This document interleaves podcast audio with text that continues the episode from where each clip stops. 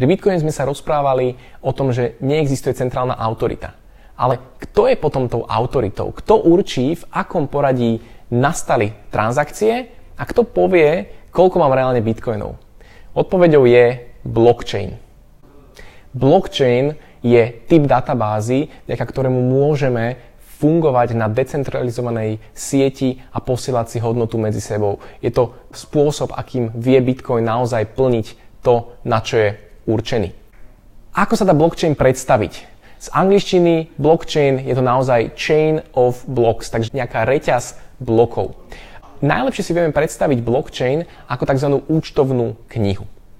Účtovná kniha pozostáva zo strán, v ktorých máme zapísané záznamy o tom, kto komu koľko poslal peňazí. Toto je presne fyzická reprezentácia blockchainu, pretože blockchain nám hovorí o tom, kto aktuálne presunul vlastníctvo bitcoinov na akú inú adresu. Môžeme si predstaviť, že celý blockchain je naša celá účtovná kniha. Jeden blok v tomto blockchaine predstavuje jednu stránku účtovnej knihy. No a jeden záznam alebo jedna transakcia v blockchainovej sieti alebo v bitcoine predstavuje jeden záznam v našej účtovnej, fyzickej účtovnej knihe. Aktuálne má bitcoinový blockchain zhruba 200 GB, takže môžete si predstaviť, že naozaj účtovnú knihu, ktorá má obrovské množstvo strán, zhruba 550 tisíc blokov je aktuálne v Bitcoine, takže predstavte si knihu, ktorá má 550 tisíc strán a na každej strane máte zhruba 1000-2000 rôznych záznamov, kto komu koľko bitcoinov preposlal. Blockchain je teda decentralizovaná a distribuovaná verejná databáza nemenných záznamov. Decentralizovaná, o tom sme si už povedali, nie je len na jednom serveri, ale je na tisíckach počítačov tá istá kópia. Distribuovaná znamená, že každý z účastníkov siete má tú istú kópiu tejto účtovnej knihy. To, že blockchain ako databáza na tisíckach počítačov práve zvyšuje odolnosť voči hacknutiu. Blockchain je navrhnutý takým spôsobom, že keby zo všetkých tých strán, ktorých tam aktuálne je, okolo tých 550 tisíc, sme chceli v jednej z tých strán zmeniť nejaký záznam a prepísať transakciu, aby sme si napríklad ju poslali k sebe, tak od toho momentu, od tej strany, napríklad by sme to urobili na strane číslo 2000, tak všetky ďalšie strany, všetky ďalšie bloky by nám matematicky nesedeli a vedeli by sme veľmi ľahko zistiť, že niekde nastala chyba a že niekde nastala zmena.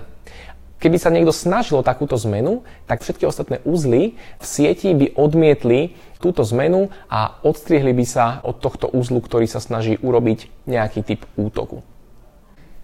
Blockchainová databáza je zároveň transparentná. To znamená, my vieme vidieť v každom momente od bodu číslo 1, od naozaj od prvej transakcie, všetky ďalšie transakcie a vieme sa k ním jednoducho dohľadať. Ako som povedal, tá veľkosť toho blockchainu je už zhruba 200 GB a to znamená tam 200 GB záznamov o tom, kto poslal Bitcoin komu. Takže vieme si to záznamy dohľadať, čo je ale podstatné vedieť, že nevieme zistiť, alebo nikde tam není zapísané meno človeka, ktorý tento prevod vykonal. To znamená, hovoríme o Bitcoine, že je tzv. pseudonymný. Čiže vy tam vystupujete v reprezentácii istej adresy, ktorá vyzerá ako súbor znakov, čísel a písmen, ale vaše meno tam nie je nikde zapísané. Blockchain sa dá takisto predstaviť ako vláčik, ktorý má obrovské množstvo vagónov. V každom z týchto vagónov je zapísaná transakcia, alebo sú zapísané stovky transakcií a tento vláčik neustále narastá. V Bitcoine platí, že každý nový blok sa vytvorí zhruba raz za 10 minút. V priemere samozrejme, takže môže to byť o trošku menej alebo o trošku viac. A ten software je navrhnutý takým štýlom, že si raz za v priemere 2 týždne, je to 2016 blokov, si vyráta, ako rýchlo boli tieto bloky vytvárané a nastaví obtiažnosť tvorenia blokov alebo tzv. miningu, o ktorom si ešte povieme, nastaví ju tak, aby to znova bolo približne tých 10 minút v priemere. Takže každých 10 minút sa nám vytvorí nový blok s novými transakciami a tieto transakcie sú zapísané na koniec tohto celého vláčika a týmto pádom vieme určiť presne poradie, kedy nastali tieto transakcie a už vidíme, že blok číslo 1000 transakcie v ňom nastali neskôr ako v bloku číslo 999.